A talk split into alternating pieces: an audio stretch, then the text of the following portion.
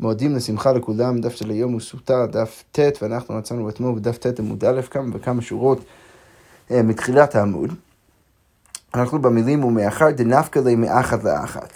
אה, אז אה, אתמול אנחנו פתחנו דיון סביב הדוגמה של, של המסכת שלנו, של, של, של הסיפור של סוטה, אז המשנה והגמרא נכנסה לדיון סביב השאלה וסביב הביטוי, שאנחנו כבר מכירים גם מהגמרות וגם בכללי, של מידה כנגד מידה. אנחנו יודעים שיש ביטוי כזה מידה, מידה כנגד מידה, שבעצם אומר שהקדוש ברוך הוא מעניש, מעניש אותנו, רחמנא ליצלן, כפי העבירות שאנחנו עוברים. עכשיו, המשנה מנתה אה, איך, ש, איך שאצל הסוטה אנחנו רואים את זה אה, במפורש מהפסוקים, ש, שאיך שהיא בעצם עברה את העבירה שלה, אז, אז גם כן הקדוש ברוך הוא מעניש אותה באותה צורה.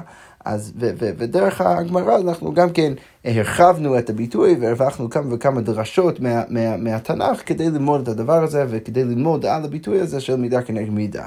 אז עכשיו הגמרא חוזרת לאחת מהדרשות שאנחנו ראינו והיא אומרת ככה. ומאחר דנפקא ליה, מאחד לאחד למצוא חשבון, אז אתמול ראינו דרשה שהגמרא אמרה שאפשר ללמוד מהפסוק אמ, מקהלת, אה, אחת לאחד למצוא חשבון, שהקדוש ברוך הוא עושה חשבון עם כל העבירות שלנו. אז אפילו אם בן אדם עובר אה, על כל מיני עבירות קטנות, הקדוש ברוך הוא אה, מחשבן את הכל ביחד ומעניש אותנו עבור כל העבירות האלו ביחד. אז, אז הגמרא עכשיו אומרת שאם כבר אנחנו למדנו את, את הדבר הזה מאחד לאחד למצוא חשבון, אז למה אנחנו צריכים, הגמרא שואלת, דרשה אחרת שראינו גם כן אתמול? כי כל שאון צוען ברעש, למה לי? אז, אז הגמרא שואלת, למה אני צריך את הפסוק השני של, של, מישעיהו, שכתוב שם, כל שאון צוען ברעש, אה, ששם, שמשם למדנו את הביטוי הזה, את הדבר הזה של מידה כנגד מידה. אז לכאורה אני יודע את זה כבר מקהלת של אה, אה, מהפסוק מאחת לאחת למצוא חשבון, אז למה אני צריך את הפסוק השני? הדגמר אומרת לכמידה, אני צריך את ה... את, ה, את הפסוק מישעיהו כדי ללמוד מידה כנגד מידה, כי אם אנחנו חושבים על זה, זה שהקדוש ברוך הוא מחשבן את העבירות, זה לא בהכרח אומר שהעונש יהיה מתאים לעבירה. ולכן אני לא בהכרח יודע מידה כנגד מידה מהפסוק מכל. אני עדיין צריך את הפסוק מישעיהו, כל שאון צוען ברע, שכל שאון, שזה, הגמרא הבינה אתמול, זה אפילו עבירה קטנה שבן אדם עובר, צוען ברע, שהוא יקבל רע, שהוא יקבל את העונש. אה, בדיוק באותה, עם, עם, עם אותה שאה, באותה, באותה דרך כמו שהוא עבר על, על העבירה. ולכן זה מלמד אותי את מידה כנגד מידה. אבל שוב הגמרא שואלת גם כן על עוד דרשה שאנחנו אמרנו אתמול, ומאחר דנפקא ליה כל שאון שאין ברעש, אז עכשיו אני צריך לשאול, בשא שאה בשלחה למה לי? מה זה מלמד אותי? ש, שלכאורה משם אנחנו גם ניסינו ללמוד מידה כנגד מידה, אבל אם באמת יש לי כבר את הפסוק מישעיהו ט' אה, פסוק ד', אה, אה, כל שאון שאין ברעש, אז למה אני צריך את, את, את הפסוק בששא בשלחת ריבנה, שזה מישעיהו כ"ז? אז הגמרא אומרת דנחינמי, את הפסוק הזה אנחנו באמת משתמשים לכיוון אחר. אז באמת יוצא שאנחנו משתמשים בפסוק כל שאון צוען ברעש ללמוד מידה כנגד מידה, ואנחנו משתמשים בפסוק מקוהלת מאחד לאחד למצוא חשבון כדי ללמוד את הדבר הזה שהקדוש ברוך הוא מחשבן את העבירות שלנו אפילו הקטנות ומצרף אותן ביחד, ואת הפסוק בששא בשחת הריבנו אנחנו נשתמש עכשיו למשהו אחר. אז כמו אומרת, למה אנחנו משתמשים? לכדי רב חיננה בר פאפא. אנחנו משתמשים בפסוק הזה אל הדרשה של רב חיננה בר פאפא. דאמר רב חיננה בר פאפא, אין הקדוש ברוך הוא נפרע מן האומה עד שעת שילוחה. הקדוש ברוך הוא ייפרע ויעניש אומה מסוימת רק בש... בשעת שילוחה של אותה האומה. רק כשהגיע אותה הרגע שקדוש ברוך הוא מוכן עכשיו באומה הזאת להעניש אותם עד הסוף ולשלח אותם מהעולם, רק אז הקדוש ברוך הוא יעניש אותם. עכשיו, מאיפה אנחנו לומדים את זה? מאותו פסוק שציינו עכשיו, שנאמר בשעשעה בשלחה. הקדוש ברוך הוא אה, אה, יביא את העונש, תריבנו, יביא את העונש לאותה, לאותה אומה רק בשלחה, רק שהגיע העת שבאמת ראוי לשלח את העם מהעולם. אז כבר אומרת, רגע, האם זה הדבר הזה באמת נכון? הנה, והוא אמר רבא, הרי רבא כבר אמר שלוש הכוסות האמורות במצרים. עכשיו, הרפרוך כאן של, של רבא זה לחלום של שר המשקים, שהוא ראה שם שלוש הכוסות של, של עונשים שמגיעים למצרים, אז רבא בא, בא ושואל, למה, למה צריך את שלושת הכוסות האלו? שלוש הכוסות האמורות במצרים, למה? אז רבא בא ואומר, אחת ששתת בימי משה, אחת ששתת בימי פרעה, בימי פרעה נכו, ואחת שעתידה לשתות עם חברותיה. עכשיו, משמע מזה שמה? שמצרים קיבלה שלושה פעמים עונשים מאוד מאוד גדולים. אז איך אתה יכול לבוא ולהגיד שהקדוש ברוך הוא אה, אה, מעניש כל אומה ואומה רק ברגע ש, ש, שהגיע העת לשלח את האומה הזאת מהעולם? הרי אנחנו רואים במפורש במצרים שזה לא ככה. אז הגמרא אומרת, אה, וכי תימא, מה אולי אתה תרצה להגיד? אתה תרצה להגיד אולי ככה, הנח עזדו והוני אחרינו, שבאמת, אין לך נמי, באמת, שלושה פעמים הקדוש ברוך הוא מעניש את מצרים, אבל כל פעם זה אנשים אחרים וזה לא באמת אותה האומה. אולי אתה תרצה להגיד ככה, אבל זה ברור שזה לא נכון. למה ועתניא כתוב במפורש בברייתא ככה, אמר רבי יהודה בנימין גר המצרי היה לי חבר מתלמידי רבי עקיבא.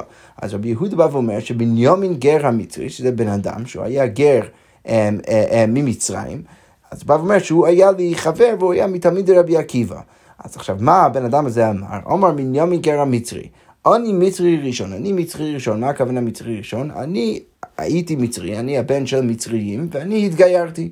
ונסעתי מצרית ראשונה, אני גם כן אה, אה, התחתנתי עם גיורת ממצרים. עשי לבני מצרית שנייה, אז, אז אני עשי את הבן שלי מצרית שהיא גם כן דור שנייה, כי שוב, הבן, הבן שלי הוא יהיה דור שני, אז, אז אני, אני אדאג לזה שהוא יתחתן גם כן עם מצריה שהיא גם כן דור שני. כדי שמה? כדי שיהיה בן בני מוטה לבוא בקהל. כי הרי אנחנו יודעים שכתוב אה, בתורה שרק הדור השלישי של המצרים יכולים להתחתן עם קהל ישראל, ולכן אה, אה, מניומין גר המצרי בא ואומר שאני אדאג לזה שהבן שלי יתחתן עם גם כן דור שני, ואז יצא ש, ש, שהנכד שלי יהיה מותר בקהל השם. עכשיו רש"י מסביר שאם מנימין לא היה דואג לזה, והבן שלו נגיד היה מתחתן עם דור ראשון, עם מצריה מדור ראשון, אז יוצא שהבן שלהם, הנכד שלו, היה יוצא גם כן דור שני, כי תמיד אנחנו הולכים אחרי הפסול, אחרי הצד שיותר פסול, ולכן אם הבן שלו היה מתחתן עם דור ראשון, אז יוצא שהנכד היה דור שני ולא דור שלישי. עכשיו, לכן בנימין גר המצרי בא, בא ואומר שהוא ידאג לזה שהבן שלו אה, אה, יתחתן עם, עם, עם, עם דור שני, כדי ששוב הנכד שלו יהיה מותר בקהל השם. עכשיו, לכאורה, אבל משמע מכל זה שמה אנחנו הרווחנו על הדרך, דרך הברייתא הזאת, שברור שאנחנו עדיין מתייחסים למצרים בדיוק כמו שהתייחסנו אליהם בתנ"ך. ולכן מה, אי אפשר להגיד שזה אנשים אחרים, ברור שזה בדיוק אותם אנשים, ולכן משמע מזה שקדוש ברוך הוא העניש את מצרים לצורך העניין, אה, הוא, העניש אותם כמה וכמה פעמים, למרות שלא הגיע העת כדי לשלח אותם מהעולם. אז לכאורה משמע מזה שהדרשה של רב חידן בר פאפה לא נכונה. אז הגמרא אומרת אין חינמי, באמת, אתה צודק. אז צריך דווקא לגרוס קצת מחדש את, את הממרה של רב חינא בר פאפה. אז הגמרא אומרת, אלא איתמר, אם רב חינא בר, פאפה אמר משהו, הכי איתמר. אמר רב חינא בר פאפה, אין הקדוש ברוך הוא נפרע מן המלך עד... אה, עד שעת שילוחו. אז, אז כאן הוא, הוא, הוא, הוא מנסח את זה קצת אחרת. הוא בא ואומר, הקדוש ברוך הוא יעניש את המלך של אומה מסוימת רק בעת שהגיע אה, לשלח את, את המלך הזה מהעולם, או, או לפחות ממלכותו שנאמר, בססה בשלחת תריבנה, שאפשר ללמוד בדיוק את, אה, אה, את, את הדבר הזה מהפסוק ש, שציטטנו כמה וכמה פעמים מישעיהו. אוקיי, יפה. עכשיו, כל זה וריאציה ראשונה, שוב, עם התיקון של המימר של רב חידנא בר פאפא, עכשיו הגמרא אומר ככה, המימר מתני להדר רב חידנא בר פאפא אהה, אז המימר דווקא גורס את הדרשה הזאת של רב חידנא בר פאפא על פסוק אחר. מאי דכתיב כי אני השם לא שניתי ואתם בני יעקב לא חיליתם? אז מה הדרשה?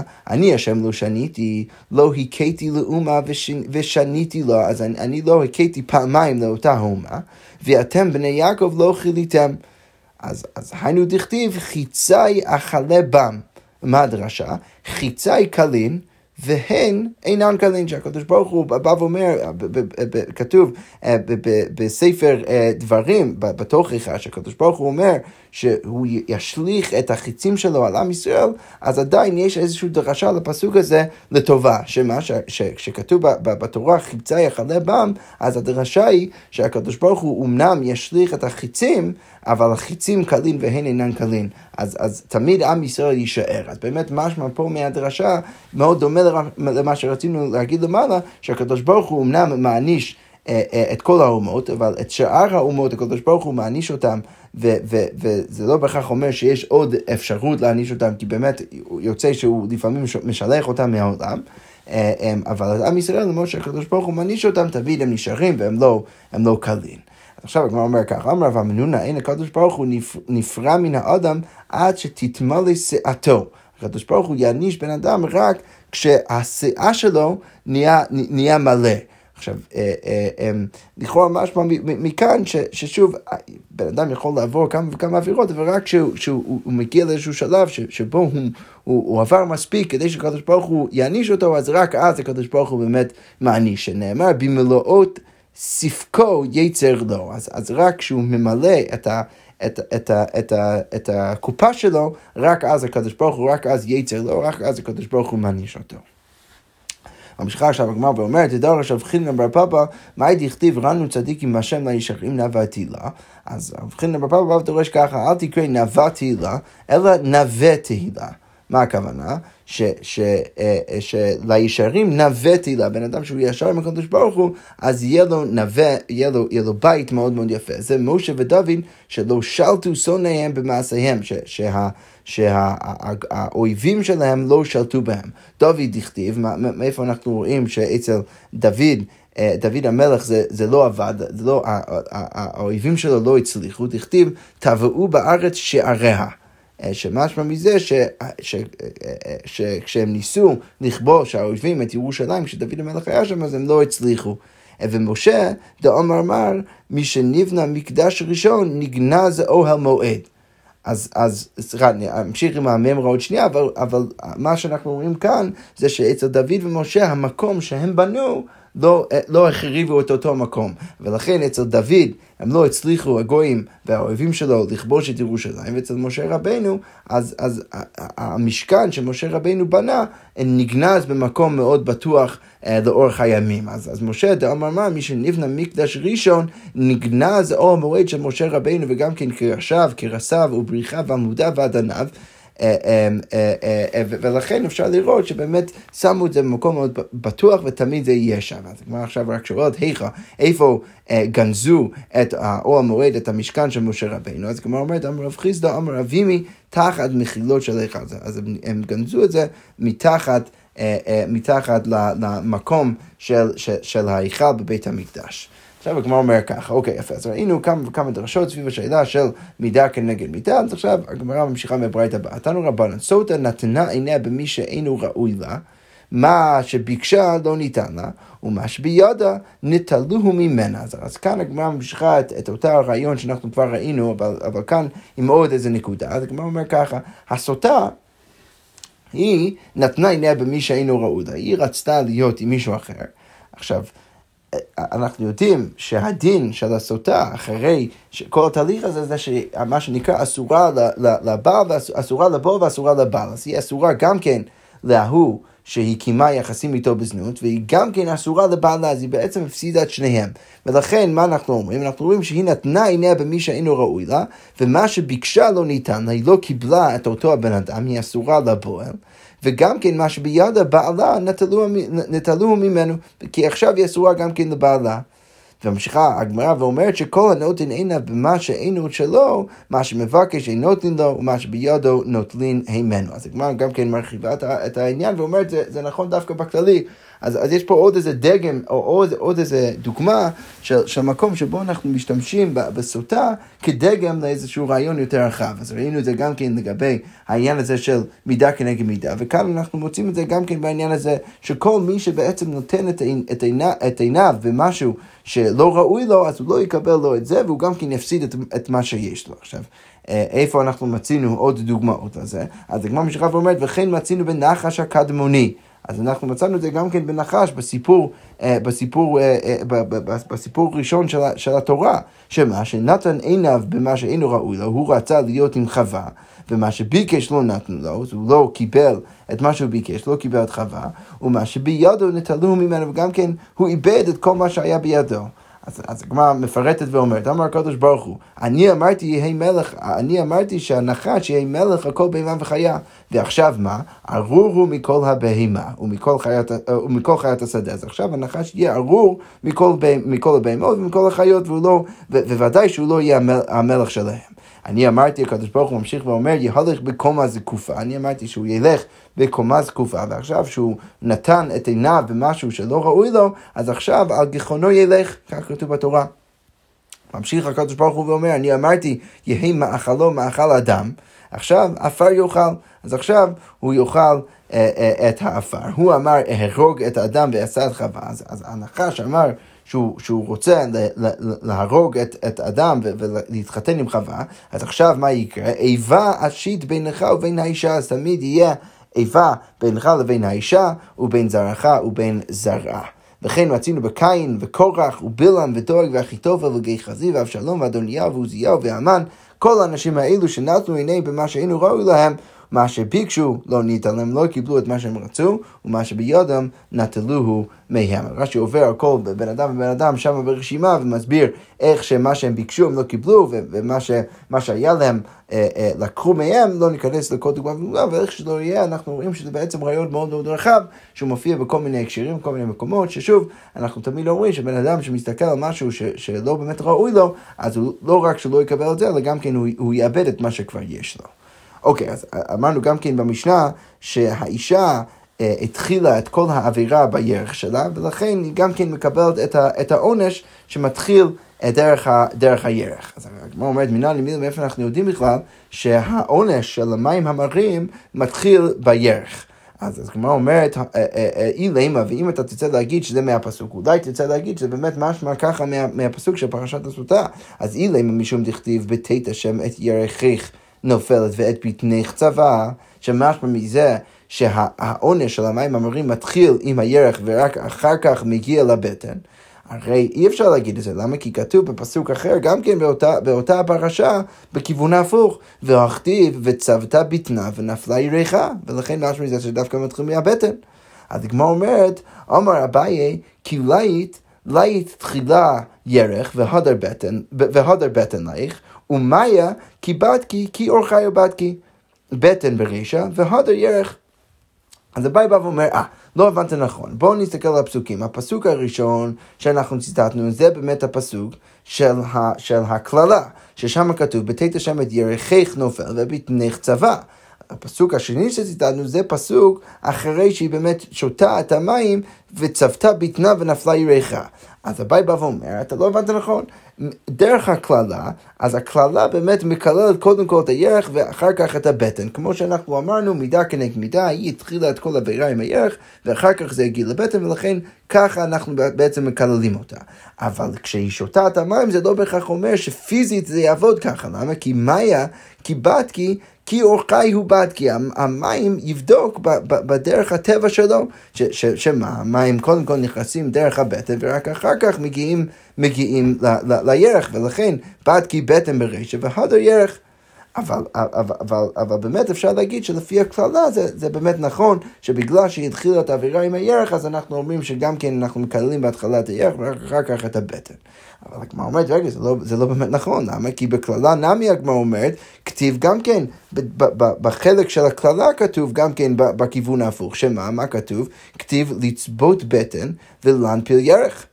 אז, אז לכאורה משמע שגם בקללה זה הפוך, אז איך אתה יכול לבוא ולהגיד שבקללה זה, זה לא ככה? הדגמר אומרת לו, ההוא דמודה לכהן דבטן ברישא והד הירך, שלא להוציא לז על מים המרים. אז הדגמר אומרת לו, הפסוק הזה לא הבנת נכון, הפסוק הזה זה רק כדי להגיד לה, זה, זה רק מתאר את מה שהכהן צריך להגיד לה, שכשהיא שותה את המים, אז קודם כל היא תרגיש את זה בבטן ורק, ורק אחר כך בירך. אבל עכשיו, בקללה עדיין אנחנו משאירים את זה בכיוון הנכון, שזה מתחיל עם הירח ואחר כך את הבטן. אה, ולמה הכהן צריך להסביר לה שזה יתחיל עם הבטן ואחר כך את, את זה, זה יגיע לירך, כדי לא להוציא לעז על המים המרים. עכשיו, למה זה יוציא לעז על המים המרים אם היא לא יודעת את זה? כי היא תחשוב שהכהן אמר לה שהעונש יתחיל עם הירך ורק אחר כך זה יגיע לבטן, וכשהיא חווה משהו אחר, אז היא תגיד שבטח הכהן לא ידע, או, או שהכהן לא ידע, או שהמים המרים לא באמת עושים את התפקיד שלהם. ולכן אנחנו צריכים להגיד מצד אחד שדרך הקללה העונש מתחיל עם הירך, אבל בדרך השתייה הפיזית צריך קודם כל, צריך לפני שהיא שותה להסיר אותה ולהגיד לה שככה זה יהיה, שקודם כל זה יתחיל עם הבטן ורק אחר כך זה יגיע לירך כדי לא להוציא לז על המים המרים. אבל איך שזה לא יהיה, אנחנו יכולים להבין למה בכל זאת אנחנו עדיין יכולים להגיד שבגלל שהתחילה את העבירה שלה עם הירך, אז אנחנו, אה, אה, אז אנחנו אומרים שהקללה מתחילה גם כן עם הירך, ורק אחר כך זה מגיע לבטן. אוקיי, יפה. אז עכשיו אנחנו נמשיך עם המשנה הבאה, והמשנה דווקא ממשיכה אה, רעיון שפיתחנו עכשיו דרך הגמרות. אז, אז המשנה אומר ככה, שמשון הלך אחר עיניו, אז יש לנו אחלה דוגמה, עוד דוגמה לבן אדם שהלך אחר עיניו, ולכן הוא קיבל עבור זה עונש. אז המשנה אומר ככה, שמשון הלך אחר עיניו, לפיכך נקרו פלישתים את עיניו. שנאמר ויאחזוהו פלישתים וינקרו את עיניו, כך כתוב במפורש בספר שופטים. אבשלום נתגאה בשערו, אז הוא, הוא, הוא נהיה בעל גייבה דרך השיער היפה שלו, לפיכך נתלה בשערו. ולפי שבא, המשנה ממשיכה ואומרת, ולפי שבא על עשר פילגשי אביו, לפיכך ניתנו בו עשר לא נביאות. אז, אז בגלל שהוא בא, רחמנא ליצלן, על עשר, עשרה מהפילגשים של, של, של אבא שלו, אז, אז לכן גם כן הרגו אותו עם עשר לונביות, מה שכותב עשר חניתות, שנאמר ויסובו עשרה אנשים נושאי כלי יואב. משכה משנה ואומרת, לפי שגנב שלוש גנבות, בגלל שהוא גנב שלושה דברים, מה הוא גנב? לב אביו. ולב בית הדין, ולב ישראל, שנאמר, ויגנב אבשלום את לב אנשי ישראל, לפיכך מה אנחנו אומרים, או מה ראינו שקרה לו בסוף? נתקעו בו שלוש השבטים.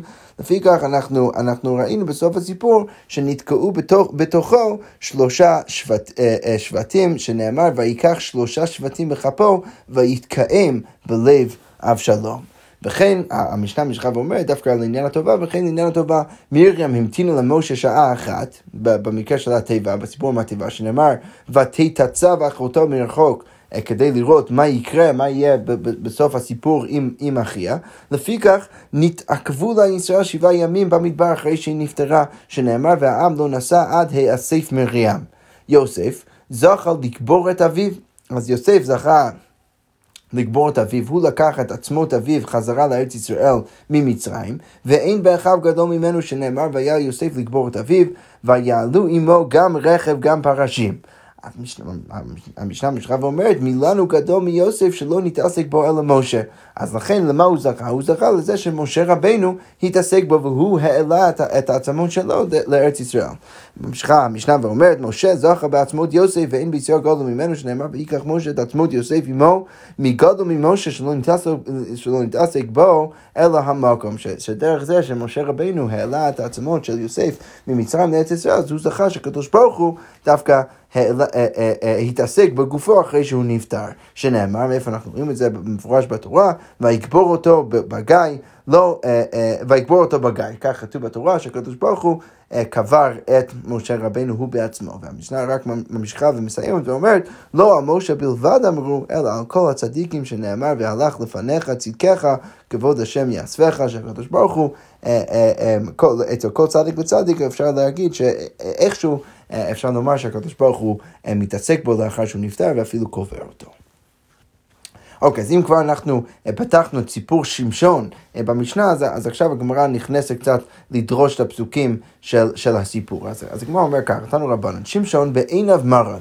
אז הוא מרד בעיניו, למה שנאמר ויאמר שמשון אל אביו, אותה קח לי, אני רוצה להתחתן איתה, כי היא ישרה בעיניי. אז הוא ראה מה שהוא רצה, וזה התחיל את, את הקלקול שלו. לפיכך, נקראו פלישתים את עיניו, שנאמר ויחזו פלישתים וינקרו את עיניו.